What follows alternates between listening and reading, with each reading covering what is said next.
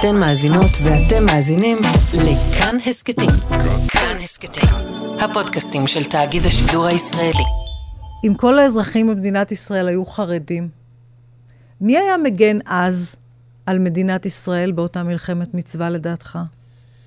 אם כל עם ישראל היו חרדים, אז לא היה את הפחדים של הציבור החרדי מהחילונים שרוצים לעקור להם את הדת. ואז היו צריכים לעשות איזושהי תורנות, חצי עוסקים בתורה וחצי עוסקים אה, במשמר עמנו וארצנו. כלומר, לך די ברור שאם כל המדינה הייתה מדינה חרדית, החרדים היו מתגייסים לצה"ל? ודאי, וחצי חצי ומתחלפים החצאים. פשוט אצלנו.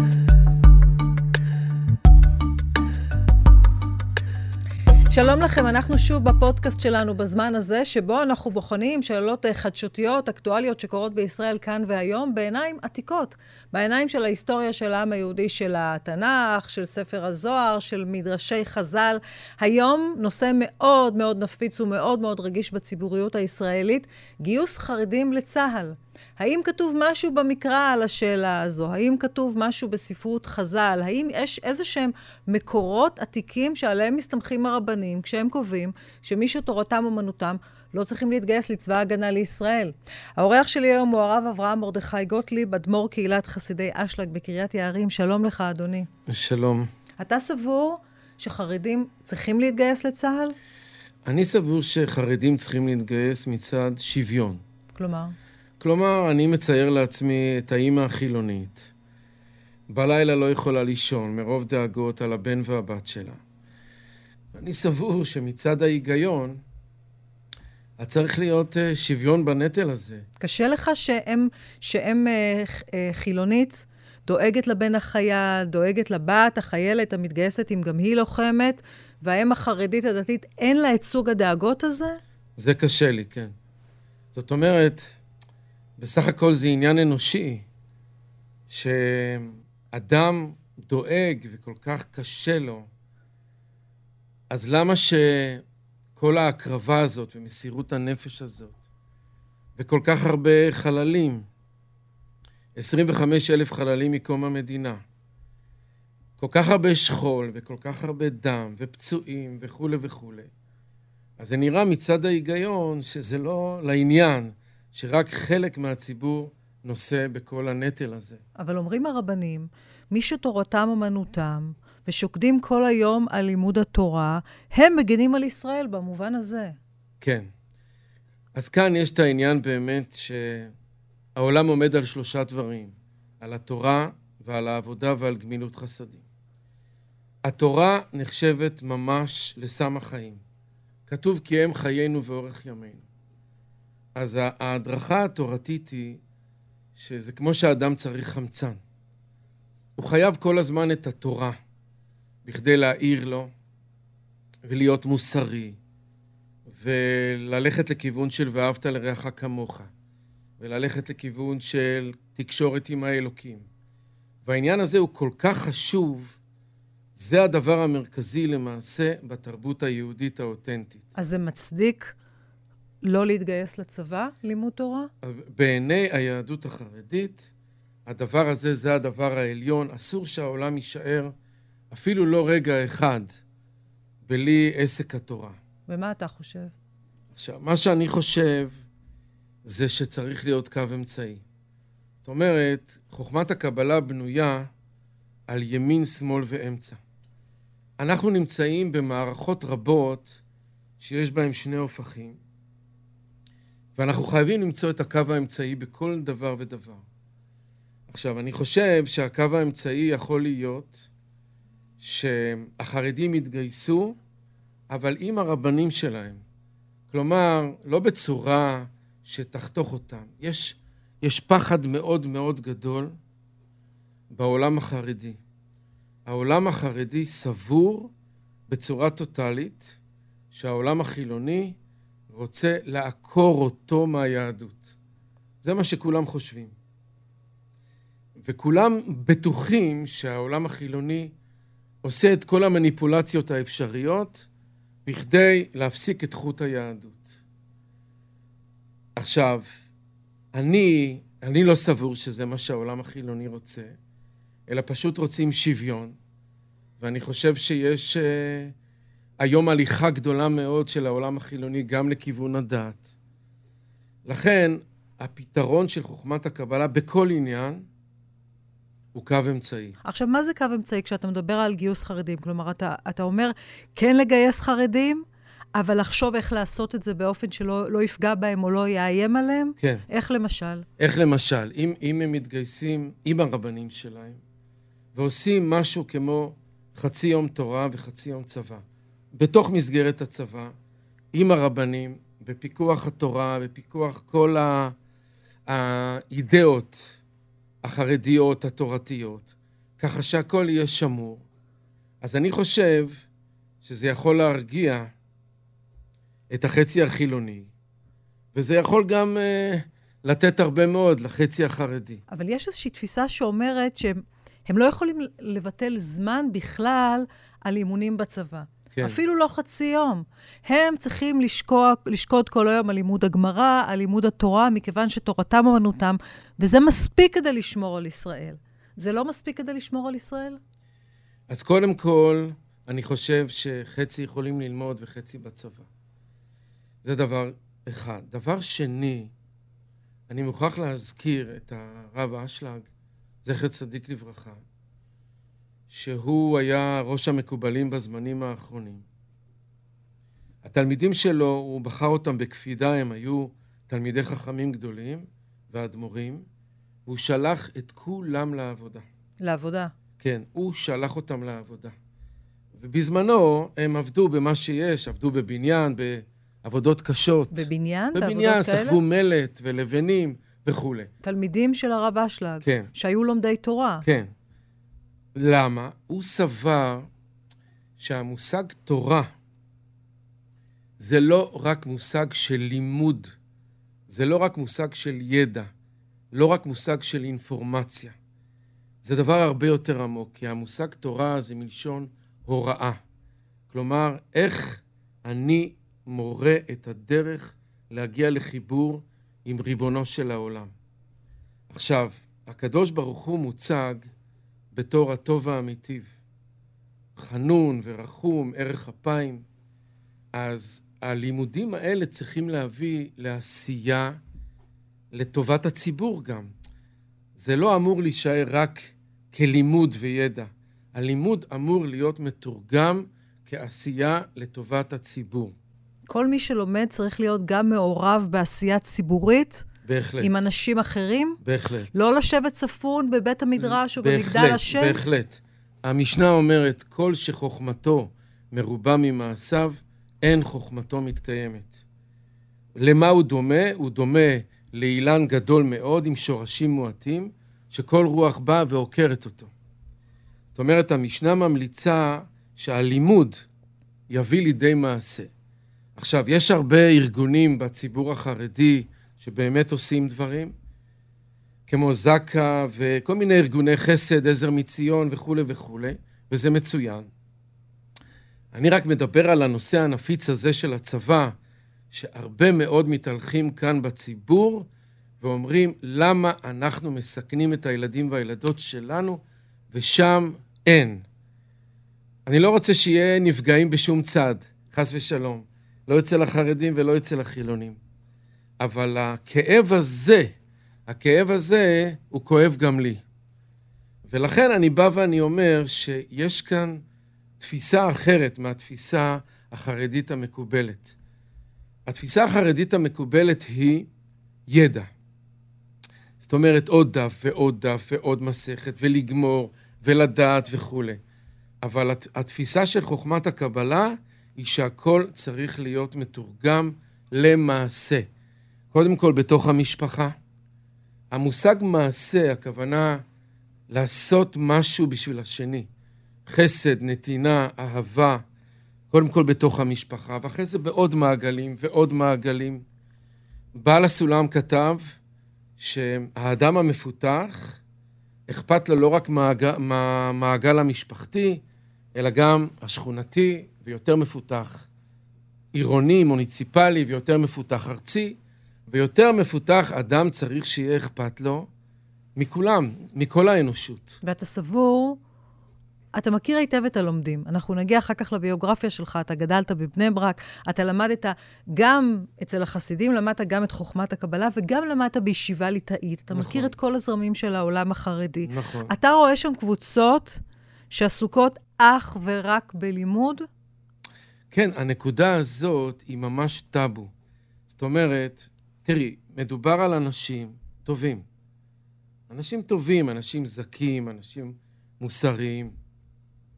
והחינוך שהם קיבלו זה והגית בו יומם ולילה. זאת אומרת, כי הם חיינו ואורך ימינו, צריך ממש כל דקה אפשרית לשבת וללמוד.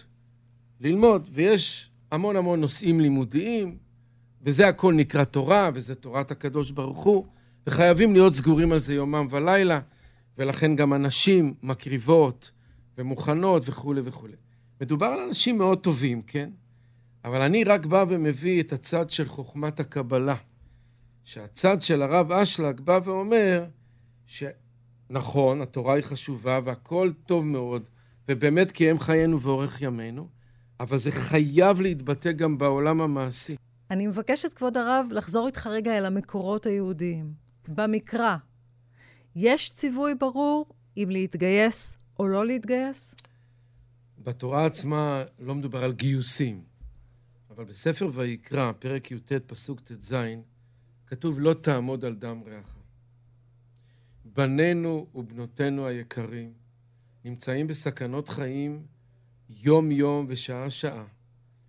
ואני חושב שכל יהודי לא יכול לעמוד מנגד ולהגיד, טוב, שהם יסכנו את עצמם ואני עומד מנגד. אני חושב שהלא תעמוד על דם רעך אומר שצריכים לתת איזושהי יד, צריך לתת יד, לתת עזרה, משהו להשתתף בדבר הזה. גם הרמב"ם בהלכות מלכים, פרק ה' הלכה א', אומר, איזוהי מלחמת מצווה, הוא מונה כמה דברים, ואחד מהם, עזרת ישראל מיד צר שבא עליהם. אנחנו נמצאים פה בהתקפות כמעט יום-יום. טרוריסטים, מחבלים, מבחוץ, מבפנים. אז הרמב"ם אומר שזה נקרא מלחמת מצווה. אם זה מלחמת מצווה, על כולנו להשתתף בנטל של הדבר הזה. אתה עצמך התגייסת לצבא? אני לא התגייסתי, אני רציתי להתגייס. גדלת בבני ברק, נכון? גדלתי בבני ברק ורציתי להתגייס, וכבר הלכתי להתחייל בבקו"ם. היית כבר בבקו"ם. הייתי בבקו"ם, אם אני זוכר נכון. ומורי ורבי זצ"ל אה, לא הסכים, הטיל וטו על כל העניין הזה, ונסוגתי מהעניין הזה. זה היה כשלמדת בבני ברק, בישיבה הליטאית? זה היה עוד לפני. כלומר, הרב אמר לך לא להתגייס. הרב אמר לי לא להתגייס, הוא רצה שאני אהיה מרוכז. ויכול להיות שהוא באמת צדק, בגלל שצריך באמת לנווט את הדברים לפי היכולות ולפי הנטיות והכישרונות. כן, אבל על זה אולי אין ויכוח, כי גם למשל יש תלמידים שמתגייסים לעתודה, תלמידים חילונים שמתגייסים לעתודה ולאו דווקא משרתים ביחידות קרביות. נכון. השאלה היא לגבי המספרים, כן. לגבי המינונים, לגבי השימוש במושג תורתו אומנותו, שהוא חצה איזשהו קו גבול. אני שמעתי אותך בעבר אומר שכשהציבור החרדי לא, לא, הוא לא לוקח חלק בנטל, הוא לא שותף לנטל כמו הציבור החילוני, נפגעת פה מצוות הערבות ההדדית בתוך עם ישראל. נכון. אתה יכול נכון. לפרט? אני מרגיש את זה, זאת אומרת, כל ישראל ערבים זה לזה. וכשחצי מהציבור נמצא בהרגשות קשות, אז החצי השני, מצד הערבות ההדדית, הוא חייב לעשות פה משהו. קודם כל להסביר, לנסות להסביר. תקשורת בין אנשים, ששני תרבויות כאלה ינסו להבין אחת את השנייה. ודבר שני, כמו שאמרתי, אני סבור שהמושג תורה, המושג תורה חייב להיבחן במציאות, גם במעשים, אתה אומר. גם במעשים. כלומר, מבחינתך, למעט אולי חמישה אחוז מהתלמידים החרדים שהם באמת עילויים ותורתם אומנותם, כל השאר צריכים להתגייס לצה"ל?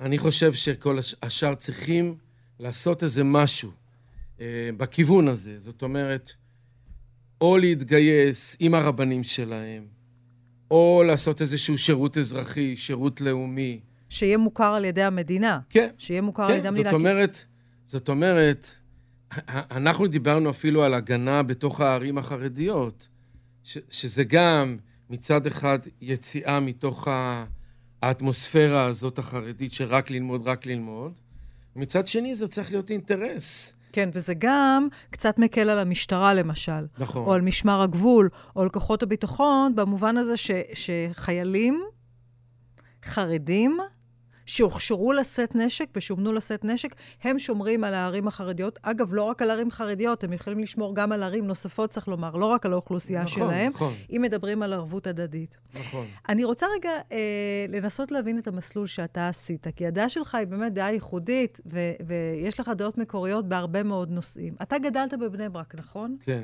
והיום אתה גר בקריית יערים. כן. איך הגעת אל לימודי הקבלה? איך הגעתי? אני נולדתי בבני ברק.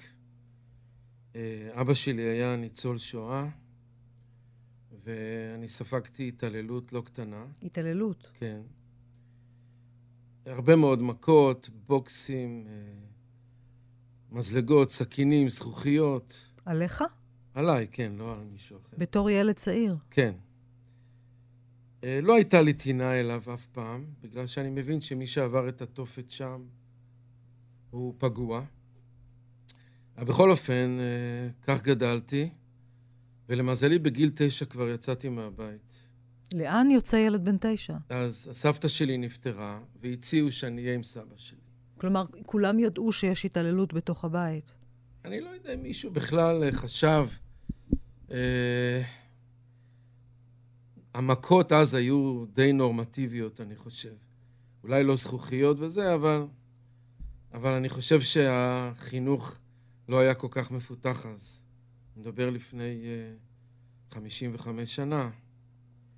בכל אופן, אז אני עזבתי את הבית כבר בגיל תשע, והייתי די לבד. כי סבא שלי לא היה שם כל כך. באיזשהו שלב הוא הלך בכלל לבית אבות, והייתי הרבה מאוד לבד, עם הרבה מאוד ייסורים, אה, בלי השגחה. הייתי תלמיד בית ספר ממלכתי-דתי, והייתי תלמיד מכונן, והגעתי... את הבית ספר לא אהבתי כל כך, אבל למבחנים תמיד הגעתי, הוצאתי את הציונים הטובים ביותר. מה שבעצם שינה את כל החיים שלי, זה הפגישה עם הרב אשלג. שהוא, מילה על הרב אשלג למי שלא מכיר. הרב אשלג זה יהודי שחי את חוכמת הקבלה כל ימיו. אה, אביו כתב את הפירושים הגדולים ביותר על אה, הקבלה, על הזוהר הקדוש ועל הארי הקדוש. אה, הוא כתב במכתב לתלמיד שנתגלגלה בו נשמת הארי הקדוש. זאת אומרת, מדובר פה על משהו רוחני, אלוקי מאוד גבוה. ואתה פוגש אותו כשאתה בן כמה? אני נכנסתי לעניין הזה בגיל 14, למה זה הציל אותך? בגלל שלא הייתה עליי שום השגחה. אפשר לומר שהייתי פרא אדם, אה, זרוק בכל הכיוונים, הייתי גם אה, יושן בחופי ים, בכל מיני מקומות התגלגלתי, איפה שבחור בגיל הזה בטח לא צריך להיות. שמרתי עוד איכשהו על איזה קשר ללימודים בגלל הלחץ של ההורים, אבל כיוון בחיים לא היה לי. וכשפגשתי אותו, פגשתי בפעם הראשונה כיוון אמיתי בחיים. זה, זה אדם שקם כל לילה באחד וחצי לעסוק בתורה, והמוטו המרכזי שם זה עניין של אהבת אלוקים ואדם. זאת אומרת, כל חוכמת הקבלה היא בעצם עוסקת באיך למתן מאוד את האגואיזם של האדם ולפתח את האלטרואיזם. זה כל העניין של חוכמת הקבלה. למעשה זה השפיץ של כל היהדות. הקבלה. זה השפיץ של כל היהדות ואהבת לרעך כמוך. אבל היהדות הנורמטיבית עוסקת רק בפעולות, במעשים חיצוניים יותר. חוכמת הקבלה נכנסת לתוך הנפש של האדם. ומה זה אומר? מה המקום הכי גבוה של ואהבת להרעך כמוך? כשאתה אומר, כי, כי אתה יודע, העדות הנורמטיבית, יש בתוך הקהילה החרדית, וגם בציונות הדתית, הרבה מאוד מעשי חסד וגמילות חסדים ועמותות חסד. זה ואהבת לרעך כמוך. נכון. יש גבוה מזה? יש גבוה מזה. מה זה? זה לא בהכרח שאני עושה פעולות של חסד, שאני באמת אוהב את השני. אני יכול לכפות את עצמי על כל מיני פעולות, זה כן. אבל לא מוכרח להיות שאני אוהב אותו. להגיע למצב שאני יוצא מאהבה עצמית ומגיע לאהבה של השני באמת, בשביל זה צריך אור אלוקי. כבר ראינו כל מיני אנשים שהיו קשורים לאגודות של חסד, שאחר כך הם התגלו בתור מתעללים גדולים ובתור מושחתים לגמרי. ככה שהפעולות לא תמיד מייצגות את מה שקורה בפנים. חוכמת הקבלה נכנסת פנימה, לתוך נפש האדם, והיא מראה לו כמה הוא אגואיסט. והיא מראה לו שגם כשהוא עושה מעשים טובים, זה עוד לא נגמר שם. אלא אנחנו חייבים לעבור שינוי פנימי. אם לא נעבור שינוי פנימי, אז השינוי החיצוני זה רק כמו איזה מין מייקאפ, קוסמטיקה כזאת, שבאיזשהו שלב זה מתפרק לא טוב. עכשיו תאמר בבקשה משהו למאזינים או צופים חילונים שצופים בך כעת ואומרים, זה נשמע מאוד יפה, אבל מאחורי זה בטח מסתתר איזה ניסיון להחזיר אותי או את הילדים שלי בתשובה. כן. בסוף הוא בטח רוצה שאנחנו ניראה כמוהו ושאנחנו נקיים תורה ומצוות. זה חייב להיות ככה? תשובה. תראי, כל התורה והמצוות הם אמורים לעשות את הנס הזה, להוציא את האדם מהאגואיזם לאלטרואיזם. זו המטרה היחידה של היהדות. אין ביהדות שום דבר אחר חוץ מהמטרה הזאת. זאת אומרת, כל המצוות השונות והמשונות מרוכזות לעניין הזה, וצריך להבין איך. צריך ללמוד איך. אבל זה כל העניין. עכשיו. רגע, בעצם מה שאתה אומר, שלהפוך את האדם להיות בדרגה הזו של, של ואהבת לרעך כמוך, כלומר, לאהוב את הזולת לפחות כמו שאתה אוהב את עצמך, כן. זה יותר חשוב מכל ההלכות בעולם? זה המטרה, אני אומר. בעל הסולם כתב אה, מאמר, הרב אשלה כתב מאמר, שאם הוא ניגש לציבור החילוני, אז הוא נותן להם רק את המצווה הזאת של ואהבת לרעך כמוך, ולא את שאר המצוות. למה? כי זה כבד עליהם, זה מאיים עליהם, אבל על העניין של ואהבת לרעך כמוך, יש קונצנזוס. גם בציבור הלא יהודי, כולם מבינים שאם אנחנו לא נאהב אחד את השני, אז העסק יתפרק פה. וזה כבר הולך ומתפרק. רק מה, חוכמת הקבלה באה ואומרת, אם כל זה רק בתור קוסמטיקה, פעולות כאלה, זה לא יחזיק. איך אתה, כשאתה, כשאתה נמצא בתוך החוויה הרוחנית הזו, ו- ואני שומעת אותך ועוקבת אחריך, ובאמת ניכר בדברים שלך שאתה נמצא בתוך החוויה הרוחנית הזו, איך אתה חווה למשל סיטואציה של, אני מחזירה אותך לאקטואליה. כן. ביג טיים, מה שנקרא. סיטואציה של חלוקת כספים קואליציוניים למפלגות החרדיות, לכל מיני שימושים, לכל מיני יהודים, וכעס מאוד מאוד גדול בציבור החילוני על הכספים האלה. כן. תראי עוד פעם, החוכמת הקבלה מביאה לנו קו אמצעי. קו אמצעי משמעותו שצריכים לשבת ביחד ולהסתכל על הנקודות החיוביות שיש בשני. היהדות החרדית צריכה להבין שגם ביהדות החילונית יש המון טוב, המון טוב. והיהדות החילונית צריכה להבין שביהדות החרדית יש המון טוב. אם לא מסתכלים על הטוב ורק על השלילי, אז אנחנו רואים שהכנסת והממשלה הפכו להיות משהו כמו גן חיות. חז"ל אומרים, גם זו לטובה. כל דבר רע שקורה, אז הם אומרים, זה הולך לטוב, גם זו לטובה. זו זה גן חיות. אני רוצה לשאול... אז אני רוצה כן. לומר שאנחנו צריכים לעשות ריסטארט בכל המגזרים, ללמוד מחדש את היהדות, ללמוד לימודי אה, נפש, שכל אחד יבין את עצמו קודם כל, ויוכל להבין את השני. הידברות, התבוננות בטוב, זה, זה לימוד, זה תרגול. אז כשמדברים למשל על העניינים הכספים התקציביים של אה, חלוקת התקציבים. אני חושב שהגן חיות הזה היה יכול להימנע אם היו לומדים את הדברים, וכל אחד היה מבין את השני ורואה את הטוב שבשני. במצב הזה הנוכחי, כל אחד סבור שהשני הוא פושע מדופלם. זה מה שהיהודים החרדים סוברים על החילונים, עם כל ה...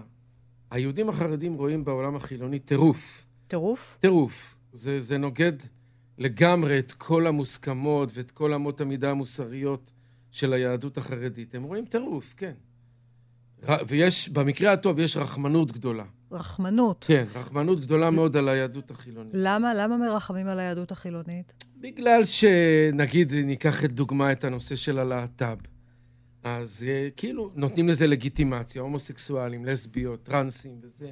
אבל למה לרחם? אם הקהיל... למה, למה צריך לרחם? זה מתאים, זה מתאים לחלקים ביהדות החילונית. אז למה, למה זה מגיע ממקום של רחמים של הקהילה החרדית? יש אנטי עצום לכל הנושא הלהט"בי. כן.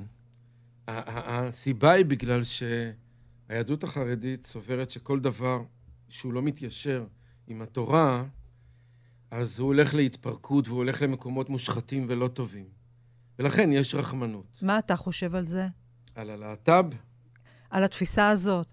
אתה היית פעם בחתונה של... אה, של שתי לסביות. של לסביות, נכון? כן. לא חיתנת אותן? לא. רק באת לברך אותן. כן. וחטפת על זה אחר כך, חבל על הזמן. כן, ו- וגם עכשיו אני חוטף עדיין. ואני בטוח שאני אחטוף עוד הרבה מאוד על זה שאני יושב איתך. אני אחטוף. מאיימים עליי מכל הכיוונים. כן, ורק מה? אני פשוט לא מסוגל לשבת בשקט, כי אני פשוט אה, מגיל 14 כבר בדברים הללו, ואני חושב שעם ישראל צריך פה כיוון אחר, ואור אלוקי שיבוא גם לחרדים וגם לחילונים, ויתחיל אה, לסדר פה את העניינים. אתה מצטער? אני הייתי בחתונה הזאת של שתי הלסביות, וביקשו ממני לדבר. ומה ש... שאמרתי שם בערך זה ככה. אחר כך גם ראיינו אותי ברדיו, ואמרתי כך: כתוב שזאת התורה לא תהא מוחלפת. שום מצווה בתורה לא יכולה לזוז. והסיבה היא כי בורא העולם שברא את האנושות, והוא ברא אותה אגואיסטית, אז הוא נתן את כל הכלים והמכשירים בשביל לצאת מאהבה עצמית המושחתת לאהבת הזולת. אז הוא נתן כל מיני כלים ומכשירים, וכשאתה מוותר על איזשהו כלי, או איזה מכשיר, או איזה מצווה, אתה בעצם פוגע בעצמך. אז אני באתי ואמרתי שזאת התורה לא תהא מוחלפת, ומה שכתוב שהוא אסור, אז הוא אסור. אבל יחסים חד-מיניים. כן. אבל, אבל, אמרתי שאני יכול להבין שאנשים שלא נולדו בתוך הציבור החרדי, והם לא מבינים את כל הניואנסים, אז אני חייב להכיל אותם. אני חייב להכיל את השונה. אני לא יכול לבוא ולהפגיז ולהפציץ עם התרבות שלי לאנשים שהם לא מבינים בכלל על מה מדובר.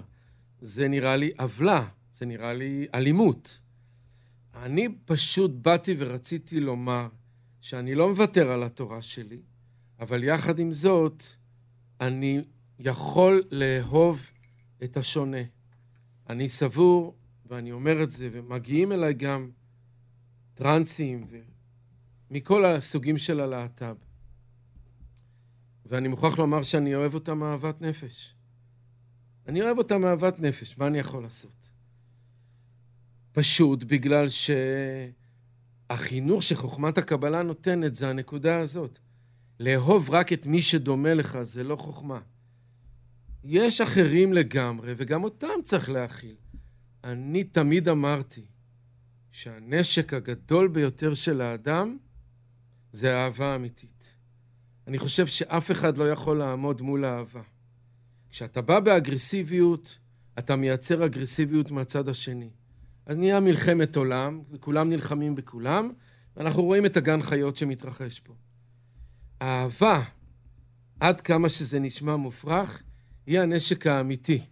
כשאתה בא באהבה אמיתית לשני ואתה באמת אוהב אותו, אז הלבבות מתחילים להתקרב, מתחילים לדבר, להבין אחד את השני. וזה מה שצריך. מה אתה חושב על טיפולי המרה? אני חושב שצריכה להיות בחירה לכל אדם. אדם רוצה לנסות טיפולי המרה, שינסה, אולי הוא יצליח, יש איזה אחוז מסוים שיש קצת הצלחה. מי שלא רוצה, שלא יעשה. צריכה להיות בחירה לכל אדם לנהוג לפי מצפונו, לפי הגיונו ולפי בחירתו. הגיע אליי איזה בחור חמד מירושלים, מהאזורים החרדים, עם פאות, והוא הומוסקסואל. הוא בא אליי ממש בוכה. שמע איזה, איזה שיעור שלי בנושא. והוא בא אליי מחיפה, לקח מיד אוטובוס ובא ישר אליי לדבר איתי. הוא אמר לי, תשמע, עברתי את כל טיפולי ההמרה האפשריים, זה לא עזר לי כלום. והוא תמים כזה. והוא אמר לי, הלכתי להתייעץ עם רבנים, מה לעשות? אז רב אחד אמר לי, תשמע, תתרחק מפה, ממאה שערים. אתה לא בשבילנו. נולדת ככה, מה לעשות? נדפקת, לך לחיפה, תשב בין חילונים, מקומך לא איתנו. הרב השני הגדיל לעשות, והוא אמר, אם היית מתאבד, היית פותר להרבה אנשים את הבעיה הזאת, למשפחה שלך ולעוד כל מיני אנשים. והבחור הזה בא אליי בוכה, ואני חיבקתי אותו, ואני אמרתי לו, זה הכל שקר, מה שהם אמרו לך. אז יש לך פרט אחד בחיים שהוא נוגד לתורה. אבל אני מבטיח לך שהקדוש ברוך הוא אוהב אותך ואת המצוות שלך, את השבת שלך ואת הנחת התפילין שלך. זה לא כמו שהם אמרו, הם אמרו לו כאילו, אל תשמור מצוות בכלל, זה לא הולך ביחד. אני אמרתי לו, מה פתאום, חס ושלום. אם בן אדם מצד תנאי החיים הבסיסיים שלו לא יכול לקיים מצווה אחת, אז כבר הוא צריך לפרוש מכל שאר הדברים? מה פתאום? הרי בכל מצווה ומצווה יש אור אלוקי. למה שהוא יפסיד את זה? אז זה הכיוון שלי. הכיוון שלי שאנחנו חייב, חייבים ללמוד אהבה, והאהבה נבחנת כשאנחנו אוהבים את השונה. כאן המבחן של האהבה. אם היו לומדים את הדברים האלה, אני חושב שאחוז הגירושין גם היה הולך ויורד. כרגע אחוז הגירושים הולך ונהיה אסטרונומי, בגלל שאנשים לא יכולים להכיל את השונה. ועם הפיפס הכי קטן מצידו או מצידה, גם אנחנו מפרקים את הכל. והילדים נשארים אה, עם שריטות לכל החיים.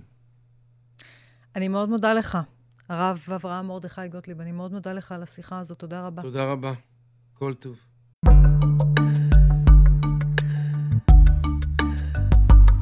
עד כאן ההסכת בזמן הזה. מירב קדוש הפיקה, מתן גולדשטיין צילם, טכנאי הסאונד רונן דהן, שלומי אשר ערך ויצר את הגרפיקה, שימי אביגד, מנהל התוכן.